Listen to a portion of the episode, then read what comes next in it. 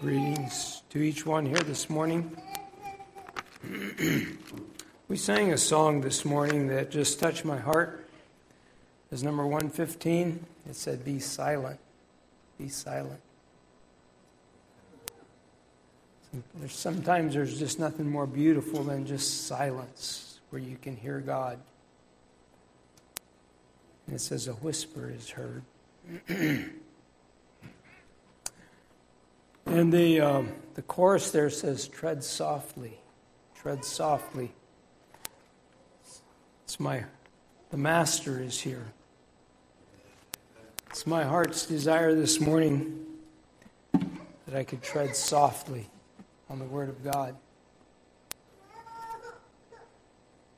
I have a burden on my heart this morning.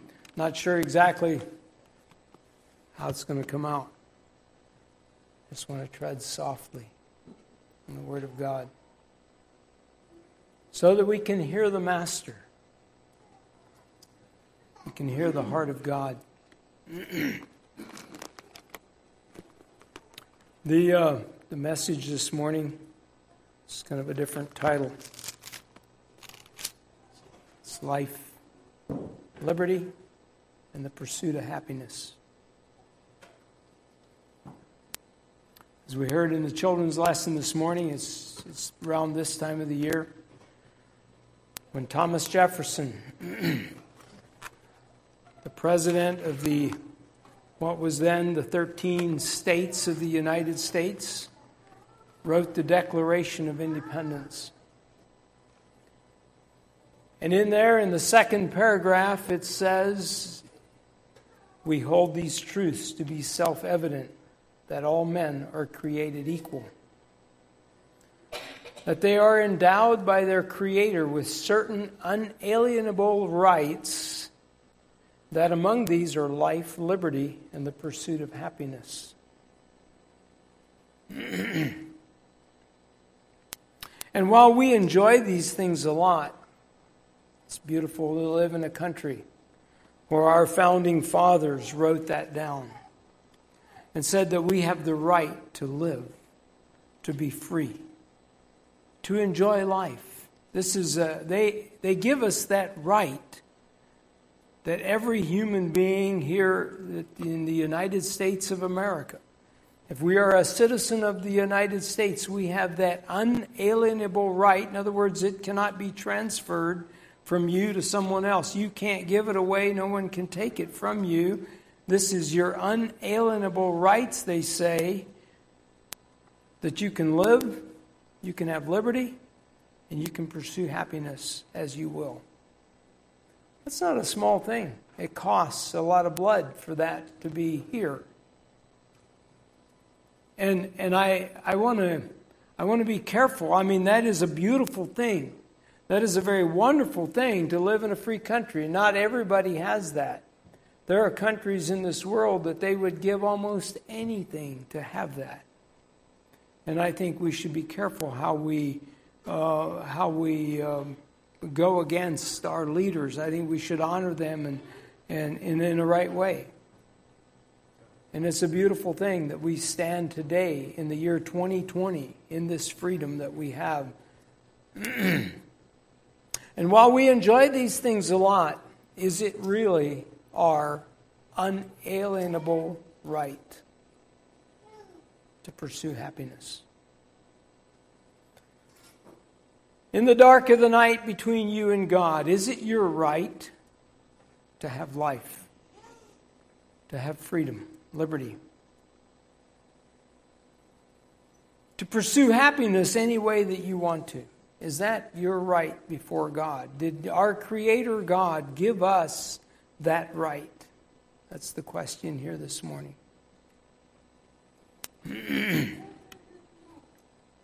As we ponder those things, I would like to turn to 1 Philippians, start reading in chapter 1.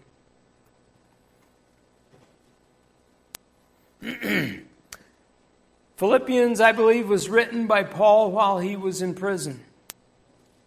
And a lot of times we go to Philippians and, and the book of Philippians as a book of joy and rejoicing And and it is that.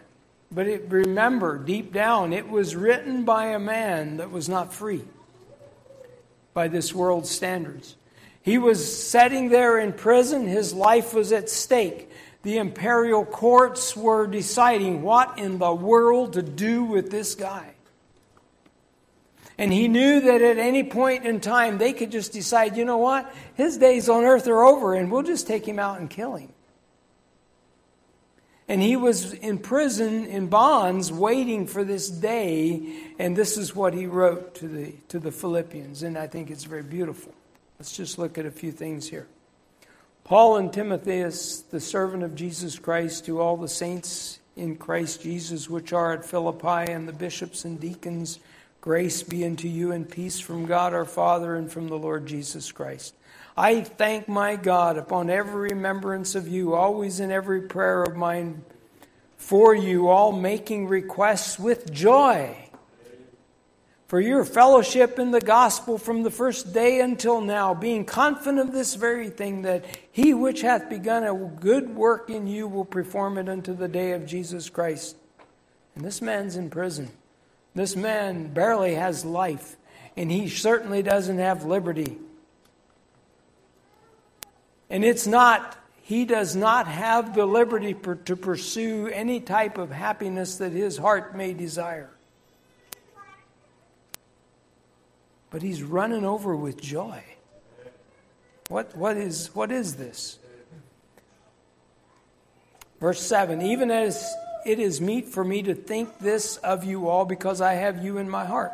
Inasmuch as both in my bonds and in the defense and confirmation of the gospel, Ye all are partakers of my grace, for God is my record, how greatly I long after you all in the bowels of Jesus Christ. And this I pray, that your love may abound yet more and more in knowledge and in all judgment, that ye may approve things that are excellent, that ye may be sincere and without offense until the day of Christ, being filled with the fruits of righteousness which are by Jesus Christ unto the glory and praise of God. Verse 12. And I would you uh, I would you should understand, brethren, that these things which happened unto me have fallen out rather unto the furtherance of the gospel, so that my bonds in Christ are manifest in all the palace and in all other places.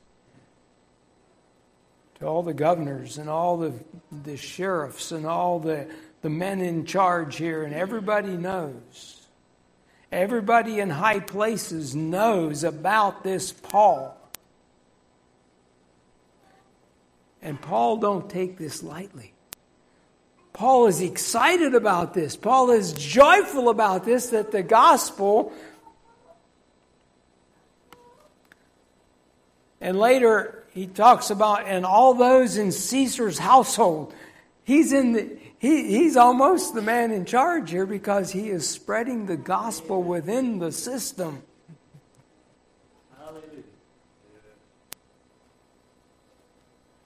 Verse 14, and many of the brethren in the Lord, waxing confident in my bonds, are much more bold to speak the word without fear. Some indeed preach Christ, even of envy and strife, and some also of goodwill. The one preach Christ of contention, not sincerely, supposing to add affliction to my bonds, but the other of love, knowing that I am set for the defense of the gospel. What then, notwithstanding every way, whether in pretense or in truth, Christ is preached, I therein do rejoice, and yea, will rejoice. And there was a right that Paul had to the pursuit of happiness that he could pursue Jesus Christ and exalt him that was something that they could not take away. And I think I would like to point that out to us is even in for us. Our country says that we have the, the right to pursue happiness.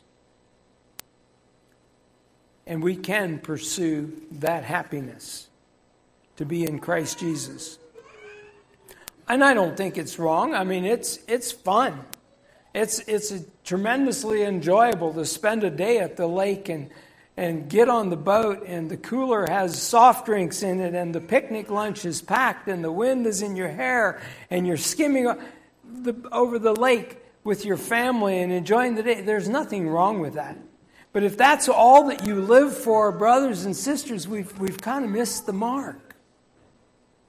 And as we look around us on this 4th of July weekend, and, and you know, there's people off of work, and there's boats going down the road, there's campers going the other way, there's fireworks going off here, and there's things happening over here, and there's barbecue smoke over here, and everybody is into this.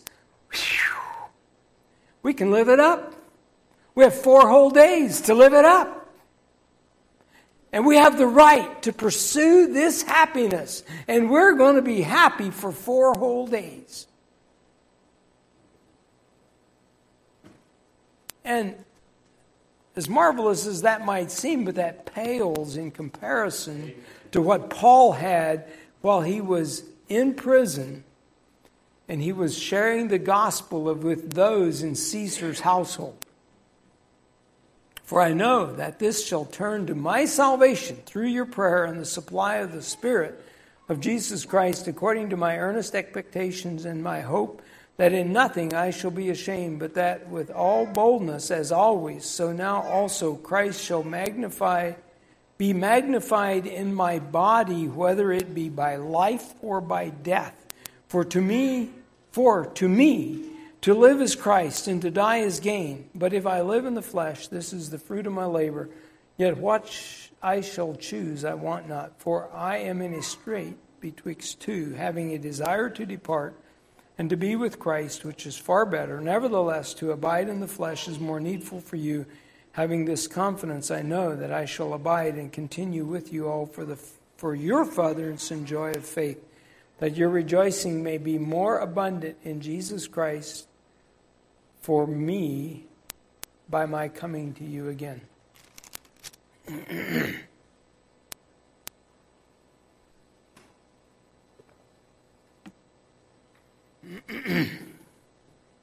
Only let your conversation be as it becometh the gospel of Christ, that whether I come and see you or else be absent, I may Hear of your affairs that ye stand fast in one spirit with one mind, striving together for the faith of the gospel, and in nothing terrified by your adversaries, which is to them an evident token of perdition, but to you of salvation and that of God.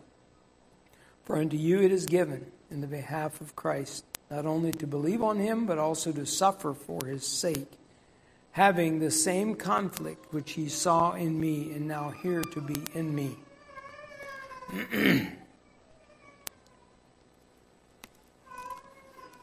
If there be therefore any consolation in Christ, if any comfort of love, if any fellowship of the Spirit, if any bowels and mercies, fulfill ye my joy, that ye be like minded, having the same love, being of one accord, of one mind.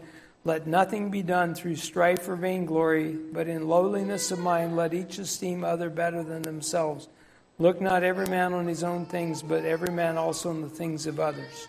And let this mind be in you, which was also in Christ Jesus, who being in the form of God thought it not robbery to be equal of God with God, but made himself of no reputation and took upon him the form of a servant and was made in the likeness of men. And being found in a fashion as a man, he humbled himself and became obedient unto death, even the death of the cross. Wherefore God hath highly exalted him and given him the name which is above every name you know, in our natural mind, when we think about it, we would rather go on a picnic on the lake than to be hung on a cross like Jesus was.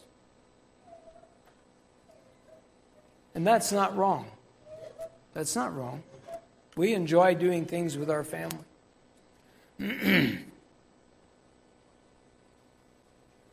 but in the bigger picture, in the bigger scope of things, in the eternal scope of things.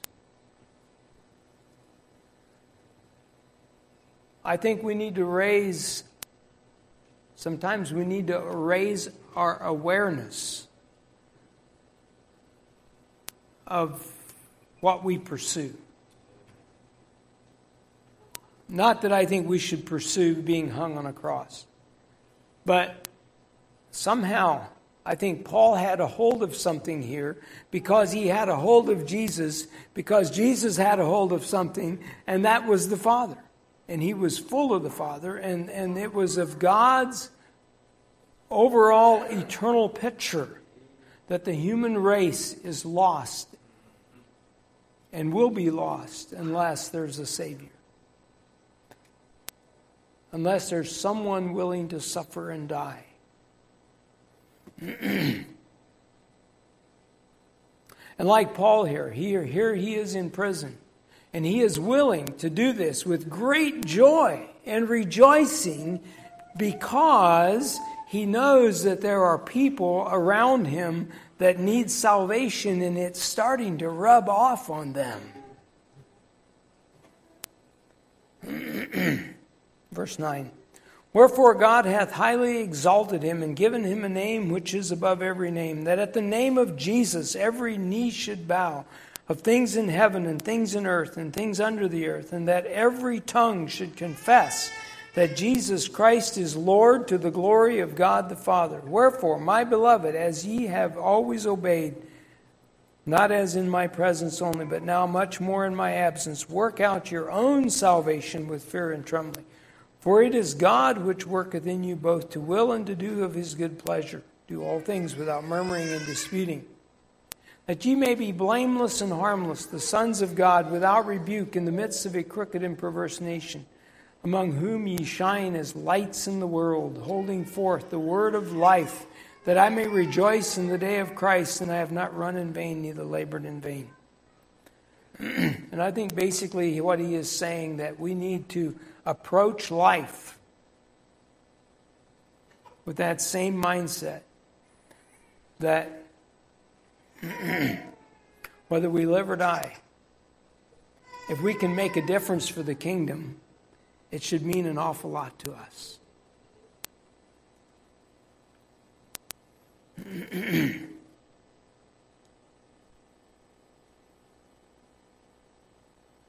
chapter chapter 3 we're going to jump down to uh,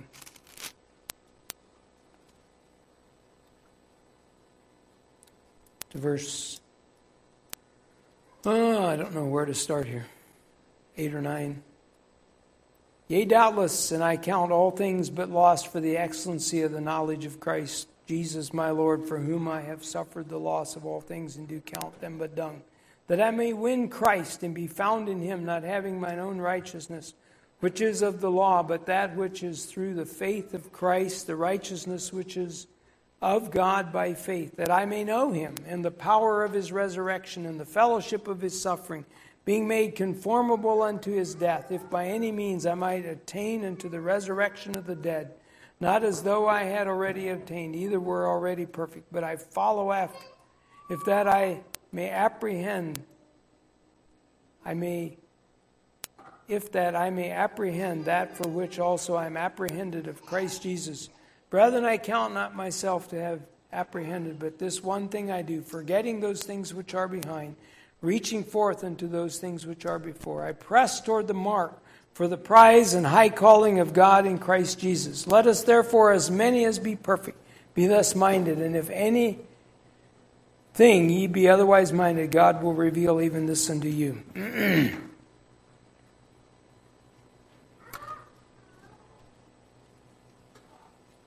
Some beautiful truths here in the book of Philippians, written by this man that was in prison. And, and sometimes I think we lose sight of those things. We can, we can get our eyes over onto what the world around us celebrates the 4th of July for.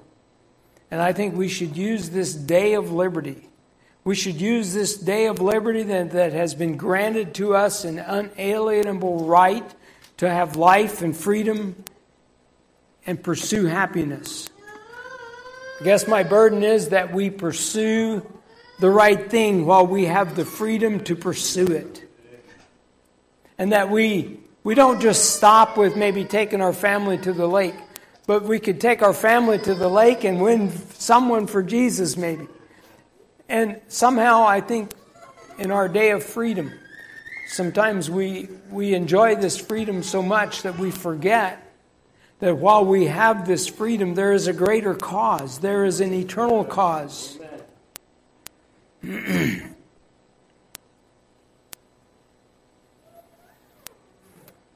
is a true joy, there is a true life.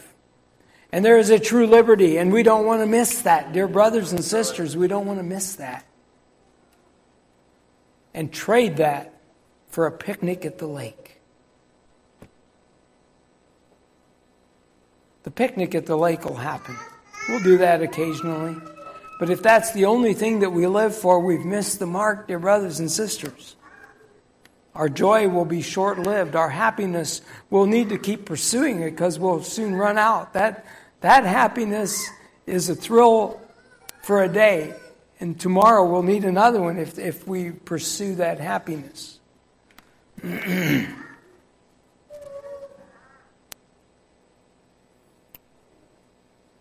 in chapter 4, verse 4, it says, Rejoice in the Lord always, and again I say rejoice. Let your moderation be known unto all men. The Lord is at hand.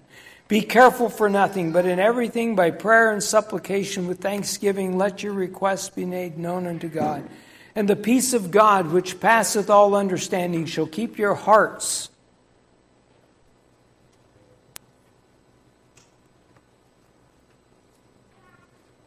And minds through Christ Jesus. Finally, brethren, whatsoever things are true, whatsoever things are honest, Whatsoever things are just, whatsoever things are pure, whatsoever things are lovely, whatsoever things are of good report, if there be any virtue, if there be any praise, think on these things. Paul put a perimeter out there, and he said, Okay, I will pursue happiness, but it'll be within this circle. First, it has to be honest has to be good, lovely, good report. Has to be some virtue there. That's where I will pursue my joy. That's where I will pursue my happiness within this circle. He said, Think on these things. he said, Well, that was easy for him to say because he's, he's in prison. No, he, he's not going anywhere. He's dead. He's as good as dead. All they need to do is just decide when. They wanted to kill him desperately. They just didn't decide when yet and how.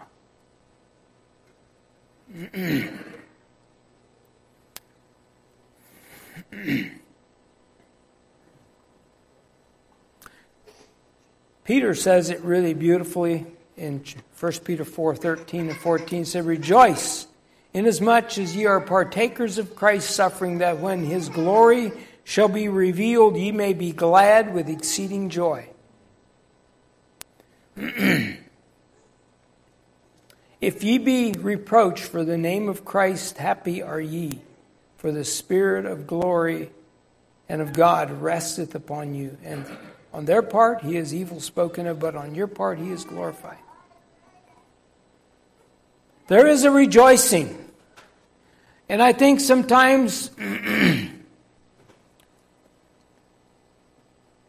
our pursuit of happiness, in our pursuit of joy, we are tempted to think, you know what? If I just had, if I just had as much land as Daryl Beachy has, I would be happy. Or if I had a pickup like you have, or if I have a bike like Marvin has, or if I had a telescope like somebody else has, or if I'd have a fishing pole like Peter has, or if I have. Really? Would that bring you happiness? Or if I just had a business like Larry has, or if I had if I had a job like you have, or if I if I just had a cabinet shop like Lee has, then I could be happy. Really? Would that bring you happiness?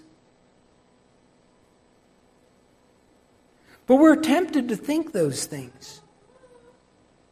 We're tempted to think, you know, if I just, if only I had a house like, or if I had a garage like, or if I had a this like, you do. Wow, I could just, I would be so happy. Let me tell you, maybe for a moment. maybe for a day, maybe for a year. But if you cultivate those things, if that's what you, what you thrive on, if your joy and happiness is, is centered around those things, and then you have, you've come up to about the level where, the, where, the, where Thomas Jefferson said that's where you can go. You can pursue happiness. You've got that unalienable right. You've got that right. You can buy a boat if you want to. You can have a boat like, or you can have a this. You can work hard and you can have anything you want. That's one of your unalienable rights of the, being a United States citizen. If you work hard, you can get anything you want pretty well, as long as it's not illegal. but real joy and rejoicing comes according to the Word of God, is an action upon your part. You have to choose it. Joy and rejoicing is an action upon your part. It does not, it's not, it's not supposed to, God did not intend it to hinge upon things. It, it hinges upon the condition of your heart. Sometime open your Bible app or get your concordance out and do a search on rejoice. The word rejoice. And it starts in Leviticus. And it says, Ye shall rejoice in this. Deuteronomy, you shall rejoice. You shall rejoice in all that you put your hand to. You should rejoice in that, no matter what it is. In Deuteronomy again, is you shall rejoice, you, your family, your servants, all of those in your household, and the Levites within your gates. You should be you should have such an attitude and a choice of rejoicing in the provisions that God has laid in your lap that it should affect the Levites that are, in, are within your gates. I guess the Levites lived among the other people, or I, I didn't look that up. But in Job, rejoice. Ye shall rejoice. And it's over and over and over. And, and God, rejoicing, the word rejoice and rejoicing is almost found 200 times in the King James Version Bible. It's something that you need to make a conscious choice that you are going to have a rejoicing attitude no matter are you in, in prison with Paul and Silas? Are you, is your life at stake? Is your freedom at stake? But you can still choose within your heart to have a heart of rejoicing. Does that make any sense? Paul did it. Silas did it. Daniel did it. Joseph did it. You know what? As I was going through that list, and I was just thinking, the next time that we are grumpy and grouchy, or something doesn't go our way, we should discipline ourselves to take our concordance or our Bible app and find the first 20 verses in the Bible that talk about rejoicing, and we should take a piece of paper and copy those over. 20 verses. I don't think you could get farther than that, and then you would just shake your head and say, God wants me to rejoice. Not because of my circumstances, but in spite of them. Can also no, no uh, copy and paste either and putting it in a notebook. That don't work. Copy it by hand. If you want something to stick in your mind, then take a piece of paper and an old fashioned pen and you write it out there's something that transpires through your brain and your hand and your mind and your heart if you write it down. Believe me. If you just take a modern gadget and you just copy paste, copy paste, copy paste, okay, I did that. Got it. Next. It's not gonna it's it's not gonna stick in your heart like it does if you write it down. That's why my wife makes notes all the time and she thinks I should too. I would remember things. If you write it down, you will remember it. Remember that.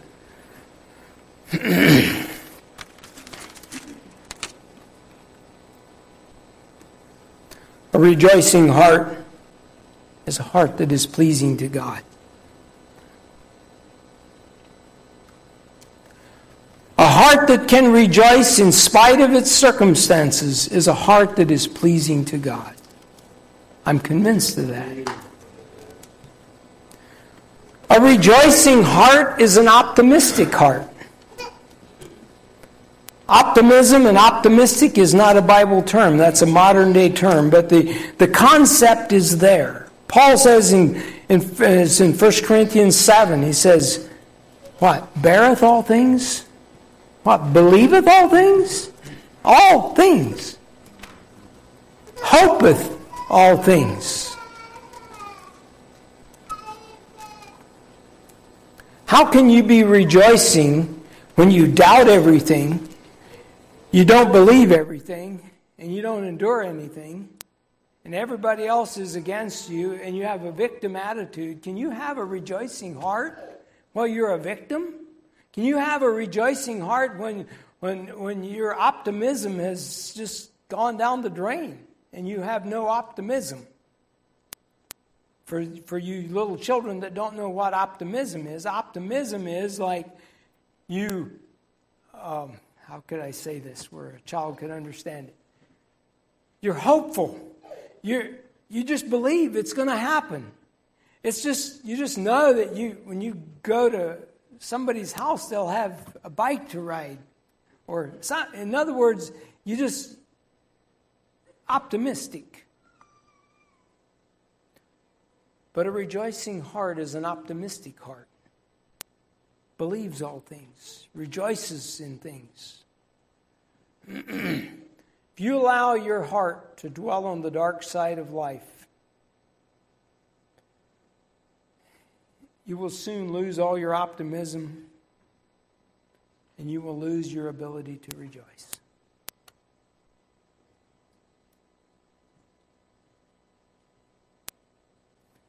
And when you find yourself in that situation, and now, okay, there, let me back up and qualify what I'm going to say next. If you are not a Christian, if you've not been born again, and if you're loaded down with guilt, then that's just your, your dark and gloomy days are con, uh, condemnation and conviction coming down from the Spirit of God upon your life for you to change. Then you need to repent. But for the Christian who has been born again and is not burdened down with sin, but just can't see the bright side of day,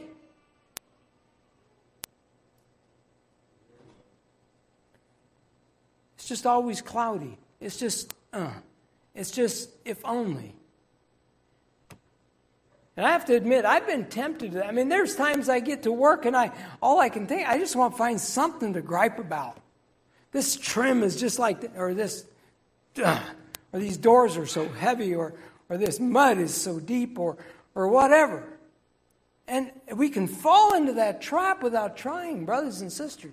But while we are doing that, we lose our joy and our rejoicing, and we get our eyes on our circumstances, and we just like, we can't see the, the sunshine if it did shine. And I think we need to repent of those things and get out of them. We need to take an optimistic optimism pill. You ever hear one of those? This is not original with me, okay? I'm not this smart, but I read this somewhere. The optimism pill is this every morning, in your private time, in your quiet time before God, take a sheet of paper and a, and a, pencil. Again, you write these things down. You list five things that you are genuinely thankful for today. Five things, only five things. Just write them down. My wife and my house and my car and my whatever. Five things. That's it. And go on with your day. Tomorrow morning, you list five things that you are genuinely thankful for. And go on with your day. And the next day, you do it again.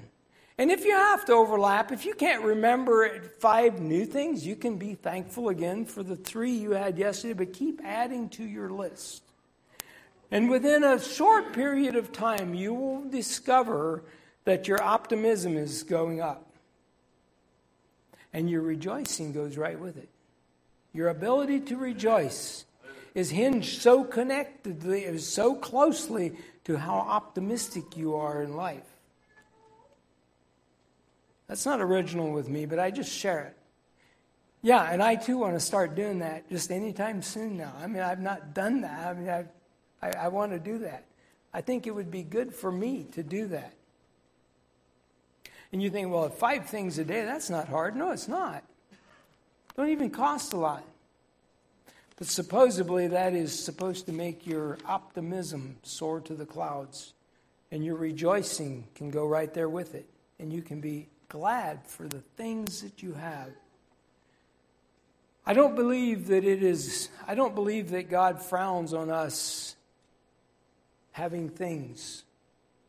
God, the word says that it is his good pleasure to give us those things. The daily necessary things that we need. But I think what grieves the heart of God is when He supplies this for you and you're just like, yeah, I wish I had this. I wish it was better. Have your children ever done that to you? You give them a, a piece of cake or a cookie. Oh, I like raisin cookies. Surely we would never do that. But we do that to God. You ever think about that? You know, God supplies us with a roof over our head. He supplies us with clothes to wear. He supplies us with all these beautiful things. And we're like, this shirt isn't the kind I like. Don't ever buy me one of these again. I don't like this shirt.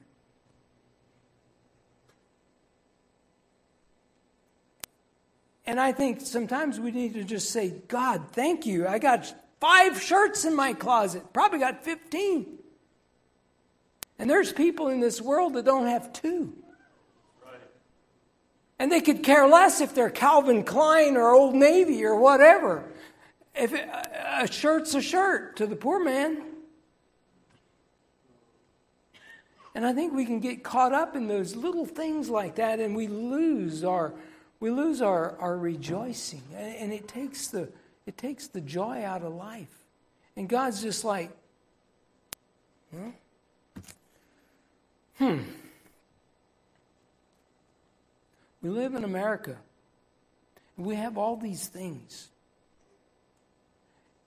We should be the most rejoicing people in the world. And I'm not saying you're not. I'm just looking at myself. I'm just saying, you know, I, there's so many things in my life I just need to start being thankful for. I've just, I think I have so many things that I have, I have, um, Uh, there's a, there's a scientific term, and I, it probably doesn't make a lot of sense to some of you, but your body produces dopamine. It's a chemical that your body produces when, when something good happens, and it makes you feel good. But they say that you can dull the dopamine receptors in your brain, that it no longer does that if you overload that receptor with dopamine. And I think we live in a time of the great dulling of the dopamine receptors.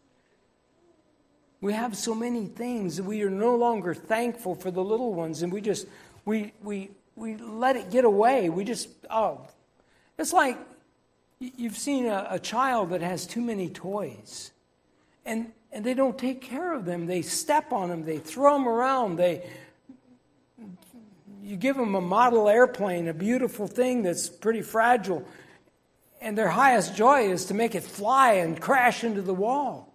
I'm like, that's that was not to fly, my little boy.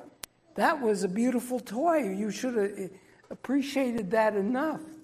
I'm just using these examples, and sometimes we can do that in our own lives with things that our Heavenly Father abundantly showers upon us, and we just let it get away. I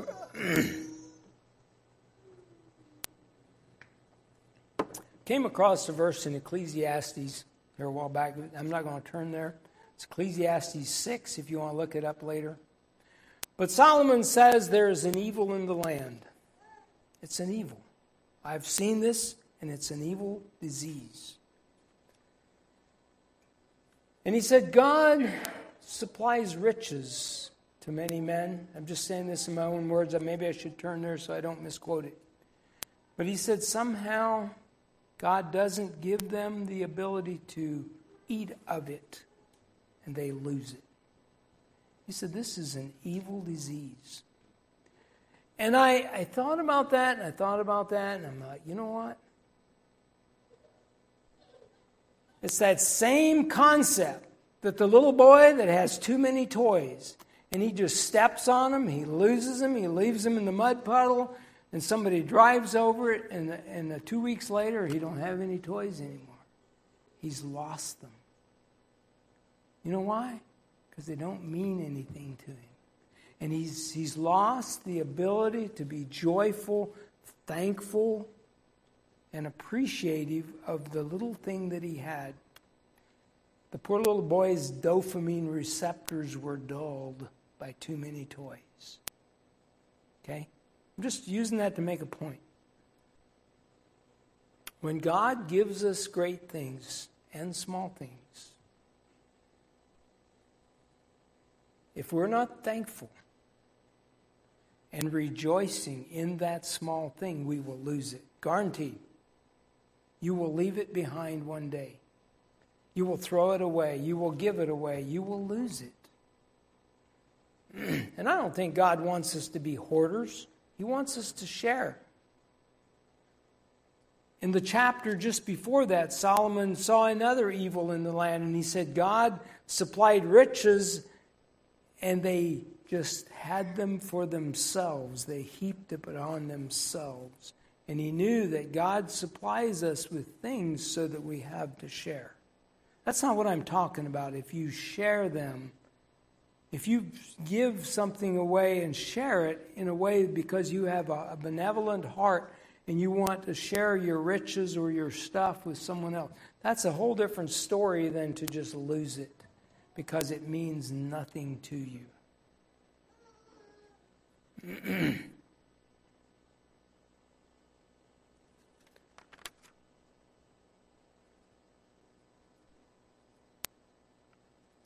I believe God wants us as a rejoicing people.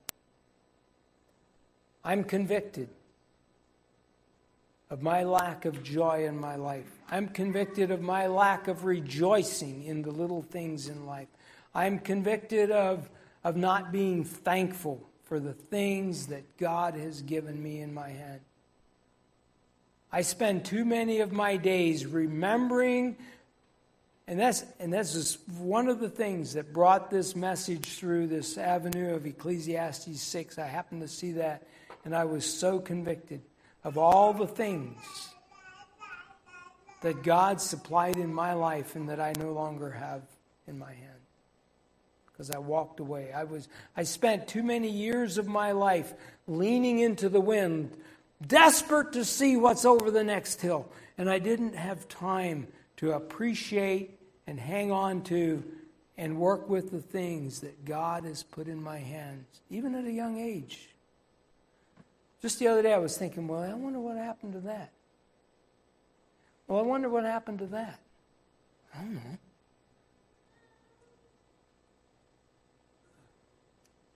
Well, I wonder who got that. I used to have a almost a brand new Toyota forklift, 6,000 pound diesel dually to unload trucks. I wonder what happened to that.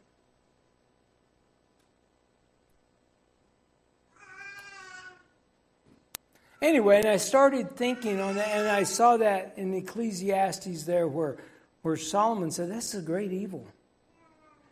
And I concluded that we, we, it comes out of a dissatisfied, unrejoicing, pessimistic heart covetous to the core that if I only had that, and if I only had that, and I could run after that and see, well, maybe I could catch that. The first thing I knew, I lost what I had behind me. And maybe I'm only preaching to myself, but if I am, then that's, that's okay. But I think God would have me to have more of a rejoicing, optimistic, thankful heart for every little thing that God has laid in my hand.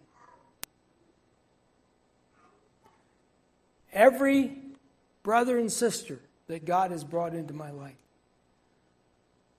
I have walked away from relationships and friends, people that I haven't called for years, and I just quit going around them for some reason, and I just don't even know them anymore. We used to have a beautiful relationship. We used to be able to sit and share the things of God and, and just rejoice in the Lord and whatever. And one day, I'm no longer around that person, and he's no longer around me, and I've just lost that relationship because I wasn't thankful for it. And you fill in the blanks. I mean, this, this thing can affect us in a thousand different ways. But unless we're thankful and rejoicing in something, we will soon lose it. In closing, I'm going to go back to Philippians 4, verse 4 again. It says, Rejoice in the Lord always. And again, I say, Rejoice. That's what I want for my heart. That's what I want for my dear brothers and sisters. I want us to be a rejoicing people, a thankful people, an optimistic people, a people that believeth all things, beareth all things, endureth all things, hopeth all things. Because of Jesus Christ and what he's done for us. May God bless you.